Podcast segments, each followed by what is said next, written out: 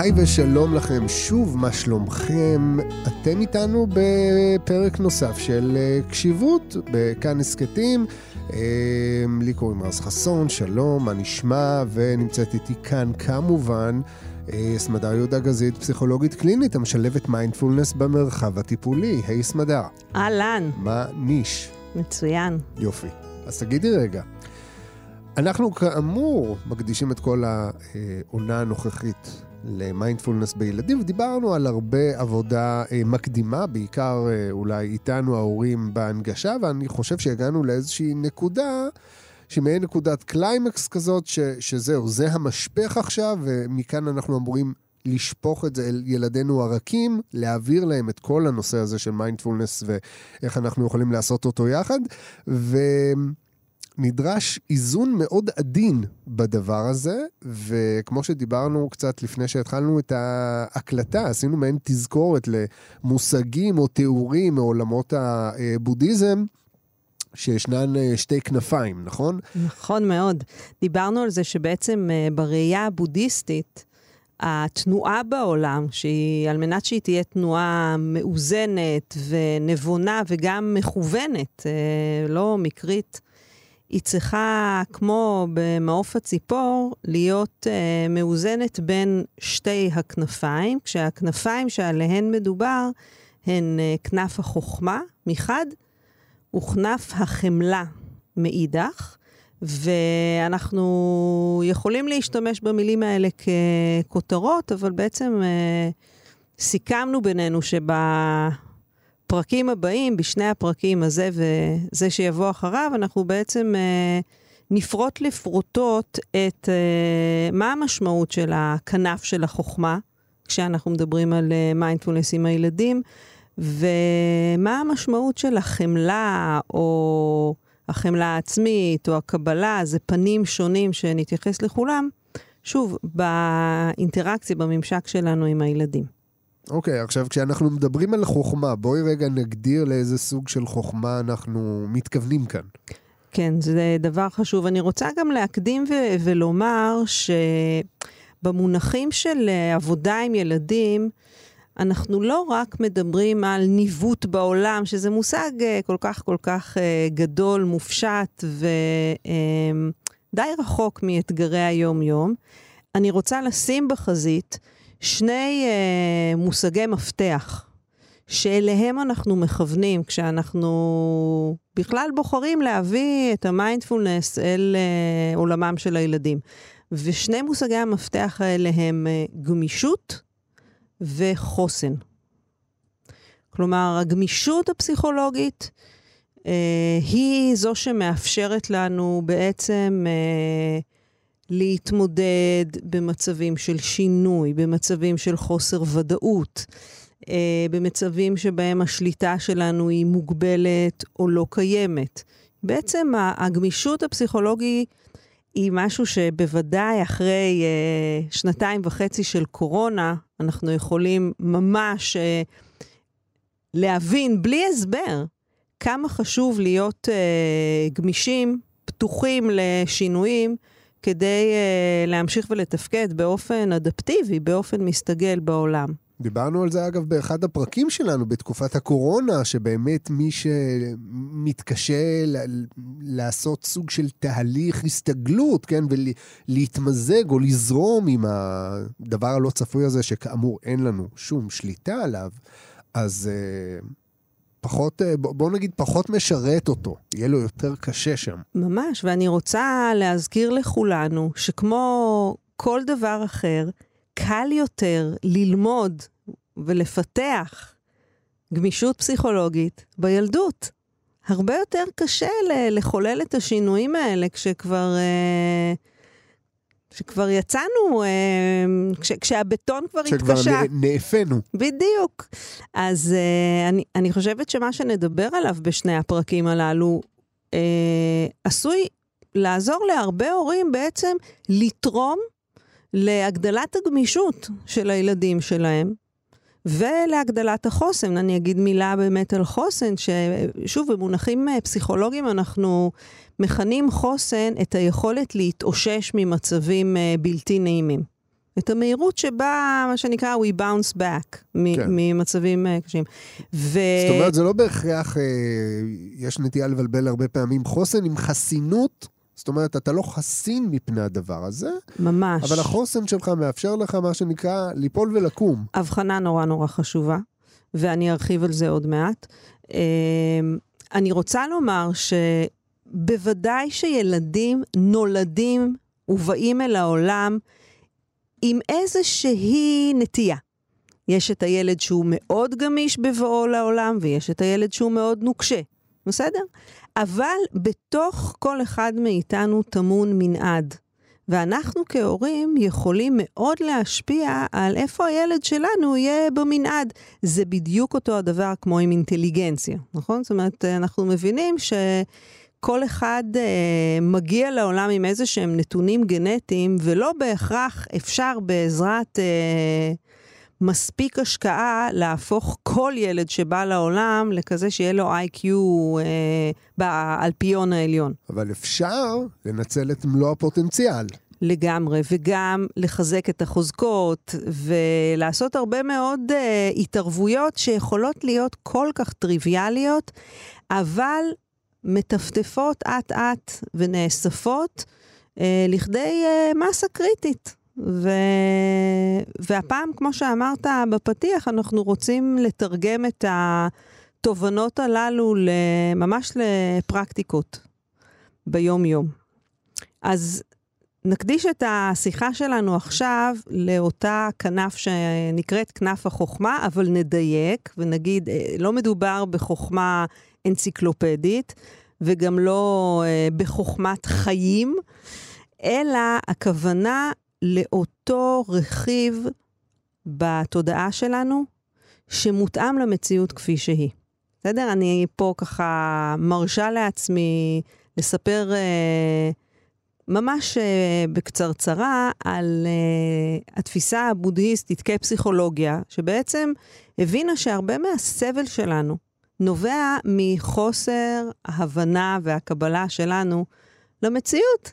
שהמציאות היא תמיד משתנה, ושבתוך המציאות ישנו אלמנט uh, של תלות גומלין בין כל מה שחי ביחד. היום כבר זה הרבה יותר מובן, מדברים על אקולוגיה, פתאום נזכרנו שיש לנו אימפרינט על כדור הארץ, ושגם הוא לא רק משרת אותנו. זאת אומרת, יש משהו שהבשיל בכלל בעת הזו להבנה של uh, uh, רכיבים רבים, שנחשבו אולי לפני 50 שנה במערב ממש uh, מוזרים וכאלה. ניו אייג'ים כמעט uh, מגוחכים.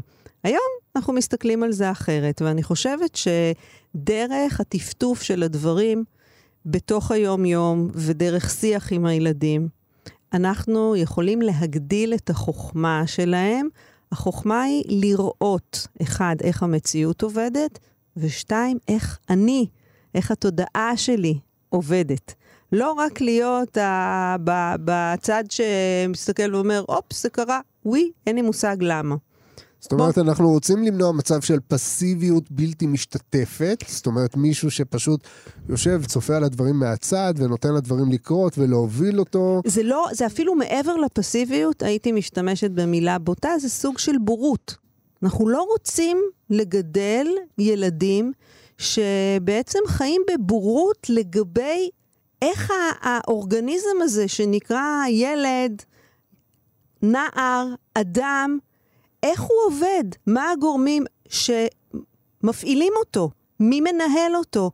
מה יחסי הגומלין בין גופו לבין נפשו או תודעתו? ואת הלימוד הזה והעמקה בו, בעצם הבודה כינה בתור uh, חוכמה. מעולה. ומצד שני, אנחנו גם לא רוצים להביא את הילד למצב של uh, שאיפה לא הגיונית, לשלוט, זאת אומרת שככל שהוא יבין איך הדברים האלה פועלים, איך החלקים האלה פועלים אחד עם השני, שתהיה לו שליטה פשוט בחייו, באופן מוחלט ו- ובסביבתו. לגמרי. ו... נכון, לכן אם אנחנו מדברים על uh, פיתוח של חוכמה, זאת בדיוק החוכמה של האיזון הזה, של היכולת uh, לזהות את uh, המקומות שבהם בהם יש לי שליטה, את המקומות שבהם אין לי שליטה, את המקומות שבהם מידת השליטה משתנה. אה, ותמיד תמיד נרצה להתחיל, אה, מה שנקרא, מביתנו פנימה. מה מידת השליטה שלי בגופי, מה מידת השליטה שלי ברגשותיי. זאת אומרת, בעיניי, ילד צעיר שלדוגמה, יש לו התקפות זעם, הצעד שאני רואה בתור הצעד אה, הכי מרגש, אם אני מסתכלת אה, דרך הזווית של המיינדפולנס, זה להביא אותו לכך שהוא ישאל, למה זה קורה לי? מתי קורה לי הדבר הזה? איך זה מרגיש רגע לפני שיש לי התקף זעם? החוכמה הבודהיסטית מכוונת לשם. לא רק לאיזושהי אה, מניעה התנהגותית מבחוץ. היא רוצה לעורר את הסקרנות, ובעיניי סקרנות כאן היא מילת מפתח, ממש מילת מפתח כשאנחנו מדברים על איך מזרימים מיינדפולנס uh, בפן היותר... Uh, קשה לי להגיד uh, קוגניטיבי, אבל אני אגיד את זה עכשיו. uh, יותר, uh, אני, אני עושה כאן הבחנה uh, סכמטית, בסדר? בין איכויות הראש לבין איכויות הלב. אה, אז ברמה של האיכויות של הראש, אנחנו בעצם מדברים על uh, הצמחה של הרשות המטה-קוגניטיבית. מושג שהשתמשנו בו הרבה, כי הוא מושג מאוד מאוד בסיסי וחשוב שנבין אותו. כן. היכולת לעורר ולגרות התבוננות סקרנית של הילד, גם במה שקורה בעולם שסביבו ומחוצה לו, אבל גם במידה גדולה במה שקורה לו עצמו. הלב של uh, החוכמה הזאת הוא השימוש בתשומת הלב. בכלל להבין את מה שרבים מאיתנו מבינים רק כשהם uh, פתאום נקראת בדרכם ההזדמנות ללמוד מיינדפולנס או, או שיטות או דרכים אחרות, פתאום להבין שתשומת הלב שלנו היא סופר פאוור. ואנחנו יכולים, גם אם לא באופן רציף ותמידי, יש לנו שליטה עליה. וואו, אני יכול להחליט איפה אני שם את תשומת הלב שלי עכשיו. וזה לא דבר שהגיוני לומר אותו פשוט לילד בן חמש, אה, ולחשוב ש... במיוחד לא לילד בן חמש, שהוא כל כך מגורה מכל מיני דברים שקורים בעולם, שהוא יחסית גם חדש בו, ונורא מעניין אותו הכל. כן, אני, אני, שוב, אני חושבת ש... אה, הדבר החשוב הוא להביא את הדברים האלה באופן כל כך מותאם אל הילד, שהוא פשוט יכול, מה שנקרא, לעלות על הגל בלי שזה קוטע את הריקוד שלו עם העולם. כשאמרתי שלא מתאים להגיד את זה לילד בן חמש, זה כי זה לא מושגים שהוא מבין. תשומת הלב היא כוח על, אתה שולט בזה. מוטב שלמשל בגיל חמש נעשה איתו את התרגילים האלה, שנגיד, הם, מי יכול עכשיו לזהות אה, חמישה דברים עגולים שיש מסביב? בואו נצא לחיפוש. מה עשינו בזה? אפשרנו לילד לבחור במה לשים את תשומת הלב, אבל לא צריך להצהיר על זה. אנחנו, בדיוק כמו שאני יכולה לעשות uh, תרגיל דומה, כי אני יודעת שחשוב שהילד uh, ינוע בסדר? אז אני לא אגיד לו, עכשיו חשוב שאתה תניע את הגפיים, ולכן אנחנו עכשיו אה, נעשה ריצה, כי ריצה מפעילה את השרירים. לא, אני פשוט אגיד, האם אתה יכול עכשיו אה, לצאת איתי לריצה עד העץ ההוא, ונראה אם משהו מתחבא שם מאחורי העץ. כן, כי בוא נגיד בעיקר בילדים, אבל בבני אדם בכלל, כשאתה ממשחק משהו, אז הוא קורה בצורה הרבה, הרבה פחות כפויה או מלאכותית והרבה יותר יעילה גם. ועל כך אמרו חז"ל, מתוך שלא לשמה, בא לשמה דרך נהדרת ללמוד, לא רק ילדים, אבל ילדים בוודאי. ובהקשר הזה אני אצטט uh, את ויליאם ג'יימס, שהיה uh, פילוסוף uh, ותיאולוג ואיש חינוך אמריקאי. קצת לפני uh, תחילת המאה ה-20, זאת אומרת 1890, שאמר שבעיניו חינוך במיטבו אה, צריך לעסוק במיומנות של השבת תשומת הלב אל המוקד שאנחנו בוחרים בו. הוא לא היה חשוף בעצם לתורות uh, של המזרח הרחוק, אבל הוא כן הבין שהיכולת שלנו בעצם לאלף את התודעה ולהחזיר אותה לאן שאנחנו רוצים שהיא תהיה ובוחרים, זאת מיומנות שעל בסיסה נבנה שיפוט תקין, והוא קרא לזה אופי, בסדר? אה, אה, איזושהי באמת אה, יכולת ויסות וניהול עצמי, שהיא מאוד מאוד חשובה לטווח הארוך. אז עצם היכולת לעבוד עם תשומת הלב זה משהו שחשוב שנתרגל עם הילדים. Uh, בכל הזדמנות uh, שאפשר, ויש uh, גם כל מיני המלצות ורעיונות למשחקים אונליין ש, שאפשר uh, לחפש אותם. יש לנו בעצם uh, תוכנית ישראלית uh, שהייתה ממש מהחלוצות בתחום של uh, הבאת מיינדפולנס לילדים, תוכנית שנקראת שפת הקשב, שהיום גם עומדת להיות uh, uh, מופצת בבתי ספר סוף סוף. Uh, לא רק בבתי ספר בודדים שהחליטו לבחור בה, אלא ממש, למשל בעיריית תל אביב החליטו שבשנה הבאה אה, יביאו את התוכנית הזאת אל אה, ילדי גן, ילדי יסודי. זה דבר שמאפשר באמת להכניס את התרגולים הפשוטים האלה גם בסביבה הכיתתית, ולהפוך אותם לחלק מהשפה של הילדים בינם לבין עצמם, ולהזרים את המיינדפולנס הבית אמין מבית הספר, עוד uh, כמשהו שתומך גם uh, בעבודה של ההורים. אני לוקחת את זה צעד הלאה, מעבר לתשומת הלב, ואומרת, הדבר הבא שאנחנו יכולים לפתח, וזה מאוד אינדיבידואלי, לומר באיזה גיל, אנחנו יכולים לחכות ולראות uh, סימנים, איתותים ראשונים מהילדים, על זה שהם מודעים לעובדה שהם חושבים. כדי להתחיל לשכלל את המודעות לחשיבה.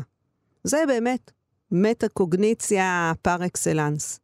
היכולת של ילד להגיד, יואו, עכשיו פתאום חשבתי על המורה שלי משנה שעברה. זה דבר מקסים. יש יכולת פתאום לזהות שבין שאר הדברים שאני עושה, מופיעה פתאום מחשבה. היא יכולה לגעת לאדם ש... לגעת במשהו שכבר מזמן עבר, היא יכולה לעסוק בעתיד. ופה העבודה שלנו כהורים היא בעיקר להיות שם כדי לסמן. אה, ah, הנה מחשבה, איזה קטע, שמת לב פתאום שאתה חושב. זה יכול להיות גם כדיווח על חלום, זה יכול להיות דיווח על חלימה בהקיץ. האפשרויות שלנו להביא את המודעות הזאת אל תוך הבית, יש לנו אינסוף אפשרויות, הרבה פעמים גם עם הומור, אני יכולה להגיד, מי יכול לנחש מה חשבתי עכשיו? יש לזה טעם מתוק. שוב, מתוך שלא לשמה בא לשמה, אבל אני מייצרת את המודעות אצל הבת שלי, שהיא רואה אותי, היא לא יודעת שבראש אני בכלל אה, יושבת מפליגה לי... מפליגה במחשבות על דברים מתוקים. בדיוק. כצפוי. כן. קל לי לדמות uh, את, את ההזמנה הזו בעצם ל, לטיול, בסדר? נגיד שאנחנו לוקחים את הילדים שלנו לטיול. אנחנו יכולים להתחיל uh, בתחילת המסלול וללכת איתם עד סוף המסלול, ולא לדבר על כלום, או לדבר על מה נעשה מחר, או ללמד אותם בינתיים איזה פרק בתנ"ך או בהיסטוריה. ההמלצה, אני חושבת, uh, ושאיפה של הרבה אנשים, ואני רוצה להגיד, בטח מהאנשים שמאזינים לנו, היא לייצר בתוך החוויה הזאת של הטיול משמעות. והמשמעות הזאת עוברת בעיניי דרך האפשרות לנכוח בתשומת לב. אז אני יכולה להזמין לחפש פרחים, להגיד, ראיתי עכשיו פרח סגול, בואו נחפש אותו. אני יכולה לספר את השם של הפרח. אני יכולה לספר עליו סיפור, אפשר לחפש צורות של... למה עננים דומים, אפשר לחפש עץ לטפס עליו, אפשר להתבונן באופן שבו הצמחייה שונה, באזור שחשוף לשמש או אזור ש... אין סוף דרכים בעצם לעורר עניין וסקרנות במקום שבו אנחנו נמצאים, בטיול. בדיוק אותו הדבר אנחנו יכולים לעשות לגבי עבודת התודעה. לשים לב לאן היא נודדת, מה מחזיר אותה, אה, מה התחושות הגופניות שבאות יחד עם מחשבה מפחידה? מה התחושות הגופניות שבאות יחד עם מחשבה מתוקה, כמו שאמרתי? כלומר, כשהבת שלי אומרת לי, יואו, איך בא לי ארטיק? האוטומט שלי יהיה להגיד, לא, אבל את אכלת כבר אתמול, או טוב, אז כשנצא אני אקנה לך. אני יכולה לאמן את עצמי ולייצר איזו שהייה, ולהזכיר קודם כל לעצמי איזה פרק קטן במטה-קוגניציה. אה, ah, יש לה מחשבה על זה שבא לה ארטיק. אני יכולה לשאול... ועכשיו תישארי עם המחשבה הזאת. היא תספיק לך, לא צריך ארטיק. היא נורא מתוקה. תתרכזי, תתרכזי. אני יכולה לשאול על זה הרבה שאלות, ואני יכולה לשאול, את גם מדמיינת אותו עכשיו? וואי, זה כיוון מסוכן אבל. זה כאילו, את מדליקה אותה יותר על הארטיק. אז זה נורא תלוי בשיח, כי אם באמת אני עושה את זה כי אני מתגרה, אז יש לה להגיד, די, אימא, אני... אבל אם באמת לא, בסדר, אנחנו נגיע לארטיק, אבל סתם זה מסקרן אותי אם יש, יש דמיון של ארטיק מסוים שהיית רוצה, אה, ואת מרגישה את זה בגוף, כשאת רעבה לארטיק. מה זה, זה בפה, זה בבטן. עכשיו, לא להתחיל חקירה, שאלה פה ושאלה שם, אבל שמכניסות איזושהי השהיה בין הגירוי לתגובה. בין המחשבה למימוש, וגם בין, בין הרצון שמתעורר אה, לבין התסכול, שיגיע אם אני חלילה לא אגיד, טוב, מיד אה, יורדים לאוטו גלידה. או פשוט לעשות כמוני ולהגיד לו, יאללה, גם לי בארטיק, יאללה, בואו נלך לשדוד את האוטו גלידה פה למטה. נכון, וזה גם דרך מעולה, אבל אני יכולה להגיד, וואי, עכשיו אני מרגישה שאת אמרת לי ארטיק, אני רואה איך בראש שלי צומחת התמונה של הארטיק, וכבר מתחיל להיות לי כזה מין מעקצץ בפה. עוד דרך. נורא חשוב לי שבשיחה שלנו אנחנו ממש ככה נפזר הרבה מאוד אפשרויות לייצור של שיח מיינדפולי, שיח מטה-קוגניטיבי, שיח סקרן ומתבונן ו... שמח במידה רבה סביב ה... מה קורה לי בתוך התהליכים האלה. טוב, את מכירה אותי מספיק זמן כדי לדעת שהיכן שרואים הזדמנויות ודברים נפלאים, אפשר לראות גם אתגרים וקשיים. אז uh, אני, את יודעת, מסתכל על המקום הזה של איך להיות מודע וליצור עניין סביב uh, תחושות ולהביט ולשהות ברגע. אבל זה נפלא כשהרגע הזה הוא נעים ומתוק, כמו ארטיק. אבל יש רגעים פחות נעימים ופחות מתוקים, כמו רגעים של חרדה ושל פחד ובדידות ועצב וכל מיני תסכולים כאלה. ואני לא חושב ש... אני גם לא חושב שזה אפשרי, אבל אני גם לא חושב שאנחנו רוצים למקד אה, את השהות ואת ההתמקדות הזאת רק ברגעים הטובים. אז איך מתמודדים גם עם הרגעים הפחות כיפים? לגמרי. פה האמת שהאתגר הוא הרבה יותר גדול עבור ההורים מאשר עבור הילדים. ברור, מי סופג את uh, כל הדבר הזה? לא רק שההורים סופגים את כל הדבר הזה, אלא שרוב ההורים מאוד חוששים מחלילה... לתסכל את הילד, שהילד לא יהיה מתוסכל. או לדבר על זה, או שאם מישהו העליב אותו, אז אני לא אעשה כלום, אני אעלה על הסוס ואני אלך אה, לבוא חשבון עם האבא של הילד. מכינים קלסטרון או... בצורה מסודרת, קודם כל. בדיוק.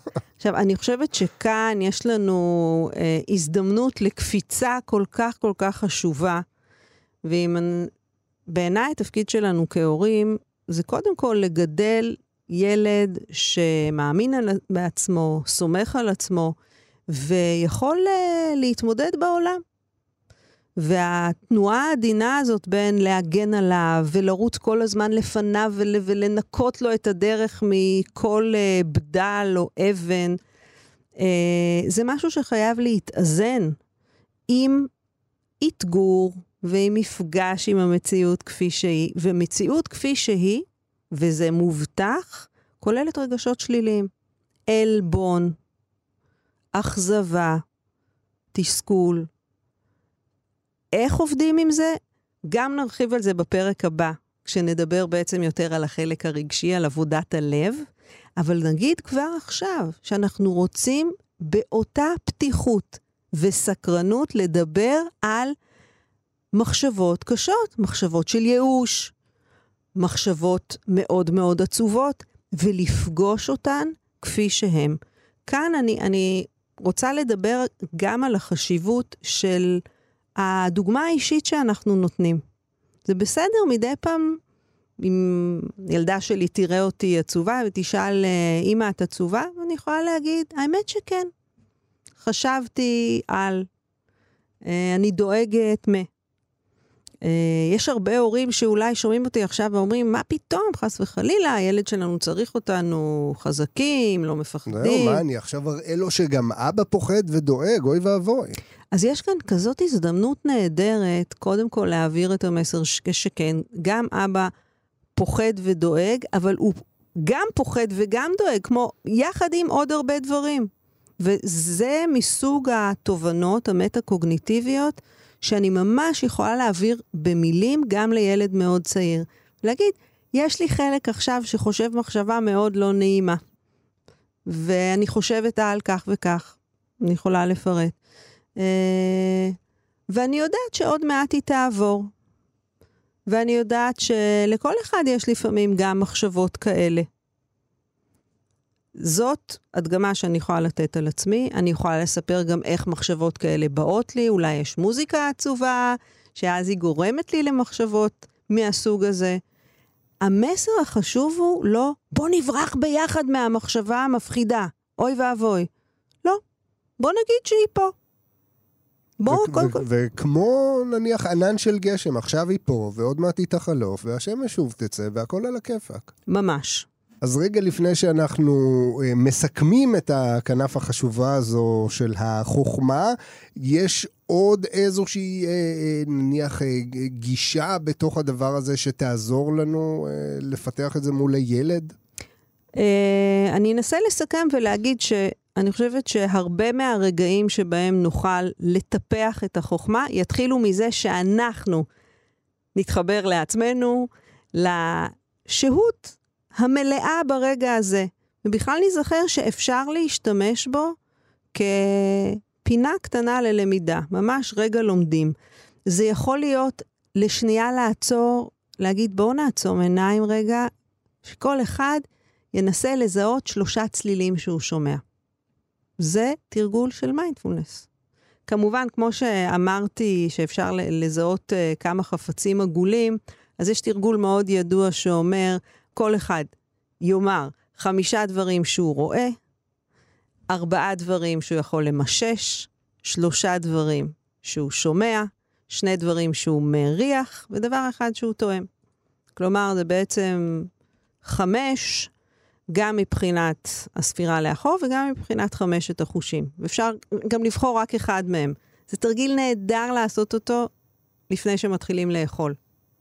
לפני כי... שמתחילים לאכול. כן, לפני, לפני ארוחת ערב. לפני ארוחת ערב. זהו, בדיוק רציתי לשאול אותך אם יש איזשהו עיתוי או מועד מתאים לדבר זה הזה. זה נהדר לחבר את זה לאיזשהו רכיב ביום שהוא קבוע. כי אז אנחנו לא צריכים לעבוד בלזכור ולהזכיר לעצמנו כן. לעשות את זה. וזה מדהים לראות באיזה מהירות ילדים מאמצים את זה, וזה הופך להיות משחק. לא צריך שכולם יעשו את כל החמישה, אפשר לאסוף ביחד חמישה דברים.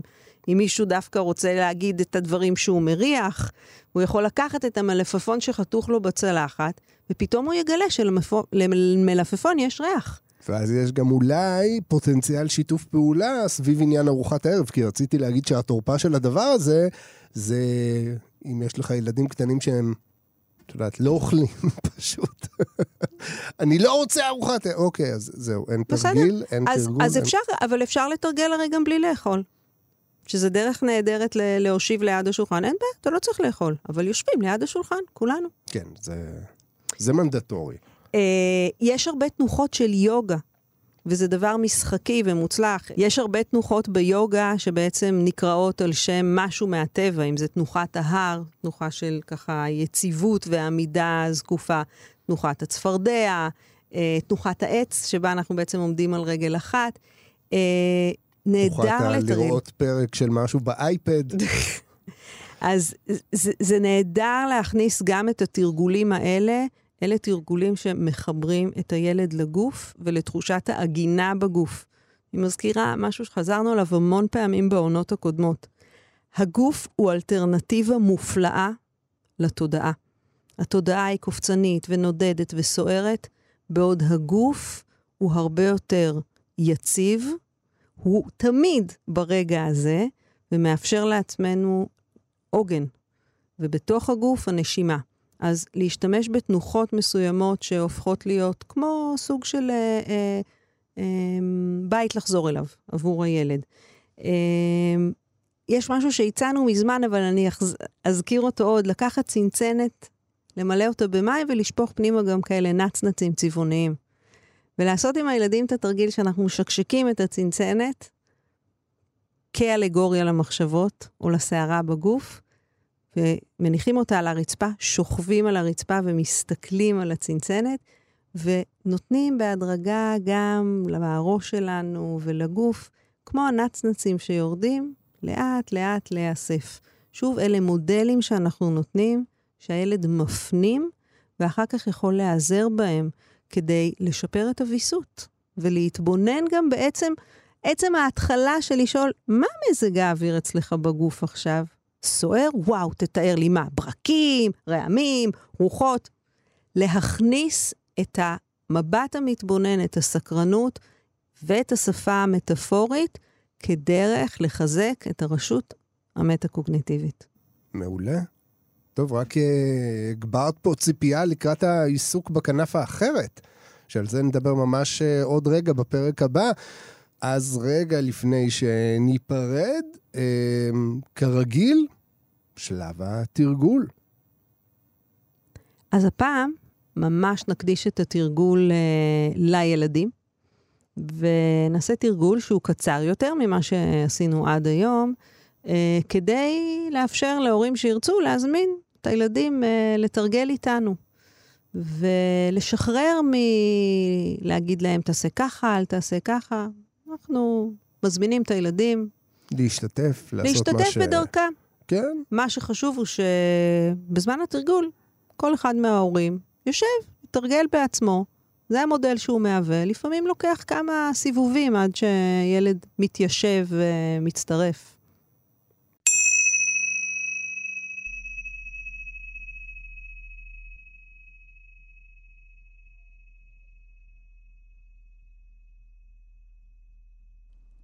היום אנחנו ביחד ננסה לצאת לאיזשהו טיול קטן בגוף שלנו, במוח, לראות מה קורה שם.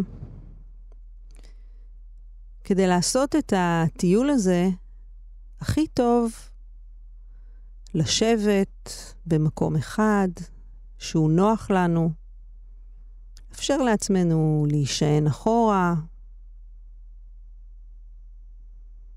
מי שנוח לו יותר יכול גם לשכב בנוחות על הגב. ונתחיל מלשים לב לעובדה שאנחנו נושמים. לא צריך ממש להתאמץ או לעשות איזו נשימה עמוקה במיוחד. ואם בכל זאת מגיעה נשימה מאוד עמוקה, זה גם בסדר.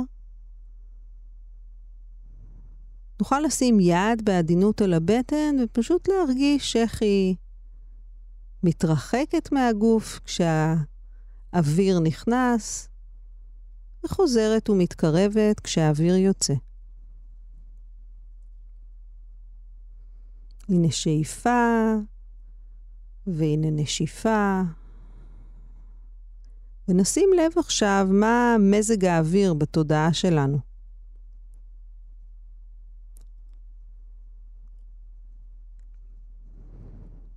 מה מזג האוויר בגוף שלנו?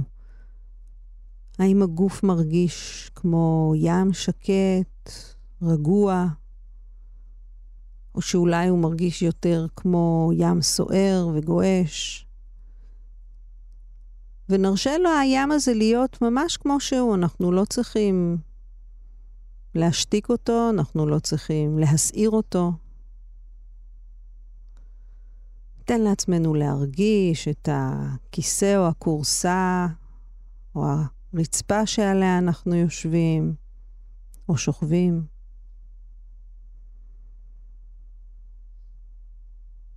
נציע לגוף לנוח מעט אם הוא רוצה. לפעמים אפשר ממש להרגיש איך אנחנו מרפים את הרגליים מכפות הרגליים. לאט לאט עולים אל הברך, אל הירכיים. פשוט נותנים לרגליים שלנו להיות במנוחה. נותנים לאזור של הטוסיק להיות רגוע. מאפשרים לגב גם להיות ככה רפוי עד כמה שאפשר.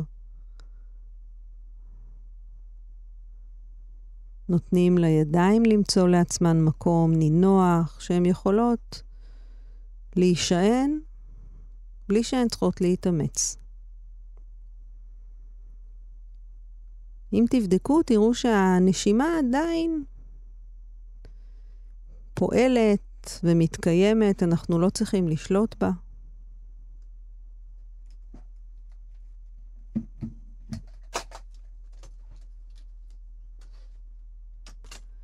עכשיו ניתן גם לראש שלנו לנוח, להיות שעון, הצוואר מחזיק אותו, אולי הוא נשען כרגע לאחור.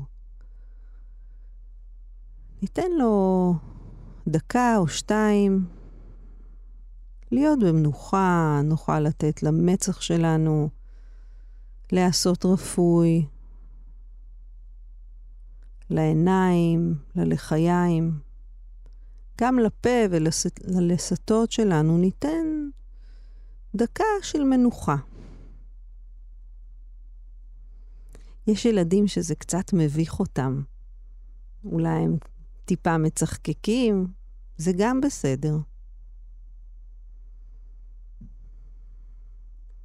אז נאפשר לעצמנו להרגיש שאנחנו בסוג של פסק זמן. לא צריכים לעשות שום דבר.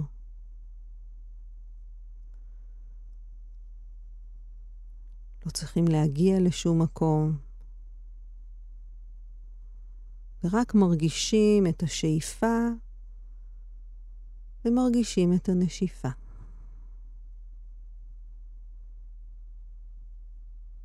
רואים איפה תשומת הלב עכשיו? על מה אני חושבת? המחשבות שלי כמעט כל הזמן עולות ומופיעות. זה לא בשליטתי, אבל אני יכולה להחליט שעכשיו אני שוב אשים לב לנשימה. הנה הבטן שעולה ומתרחבת, והנה היא שוקעת לה חזרה כשהאוויר יוצא.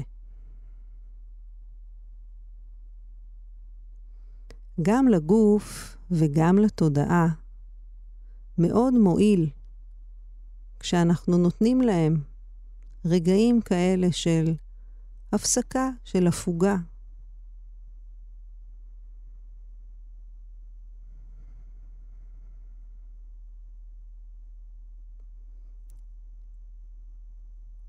אם תרצו להמשיך עוד קצת, אתם יכולים להתעלם מהצלצול של המצילות שיהיה עוד רגע. ואם אתם מרגישים מוכנים לחזור לפעילות, לעשייה, אז תנו לעצמכם להאזין לצליל המיוחד הזה, ממש עד שהוא נעלם לגמרי. תראו שהוא נמשך יותר זמן ממה שבדרך כלל אנשים חושבים. אז הנה מגיעים שלושה צלצולים של המצילות.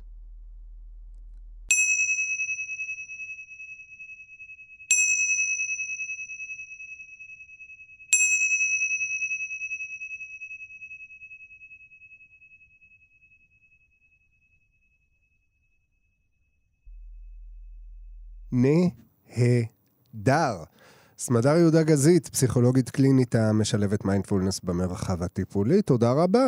תודה לך. ותודה רבה גם לכם שהייתם איתנו גם בפרק הזה. אתם מוזמנים להישאר איתנו גם. אתם מוזמנים להישאר איתנו אה, בפרק הבא, שיגיע ממש עוד מעט. אה, וגם לחזור ולהאזין לכל הפרקים הקודמים בסדרת קשיבות אה, בכאן הסכתים או בכל יישומון אפליקציה שחביב אה, וחביבה עליכם. זה הכל להפעם ליקון רז חסון. עד הפרק הבא, תרגישו טוב, תהיו במיינדפולנס, ולהתראות.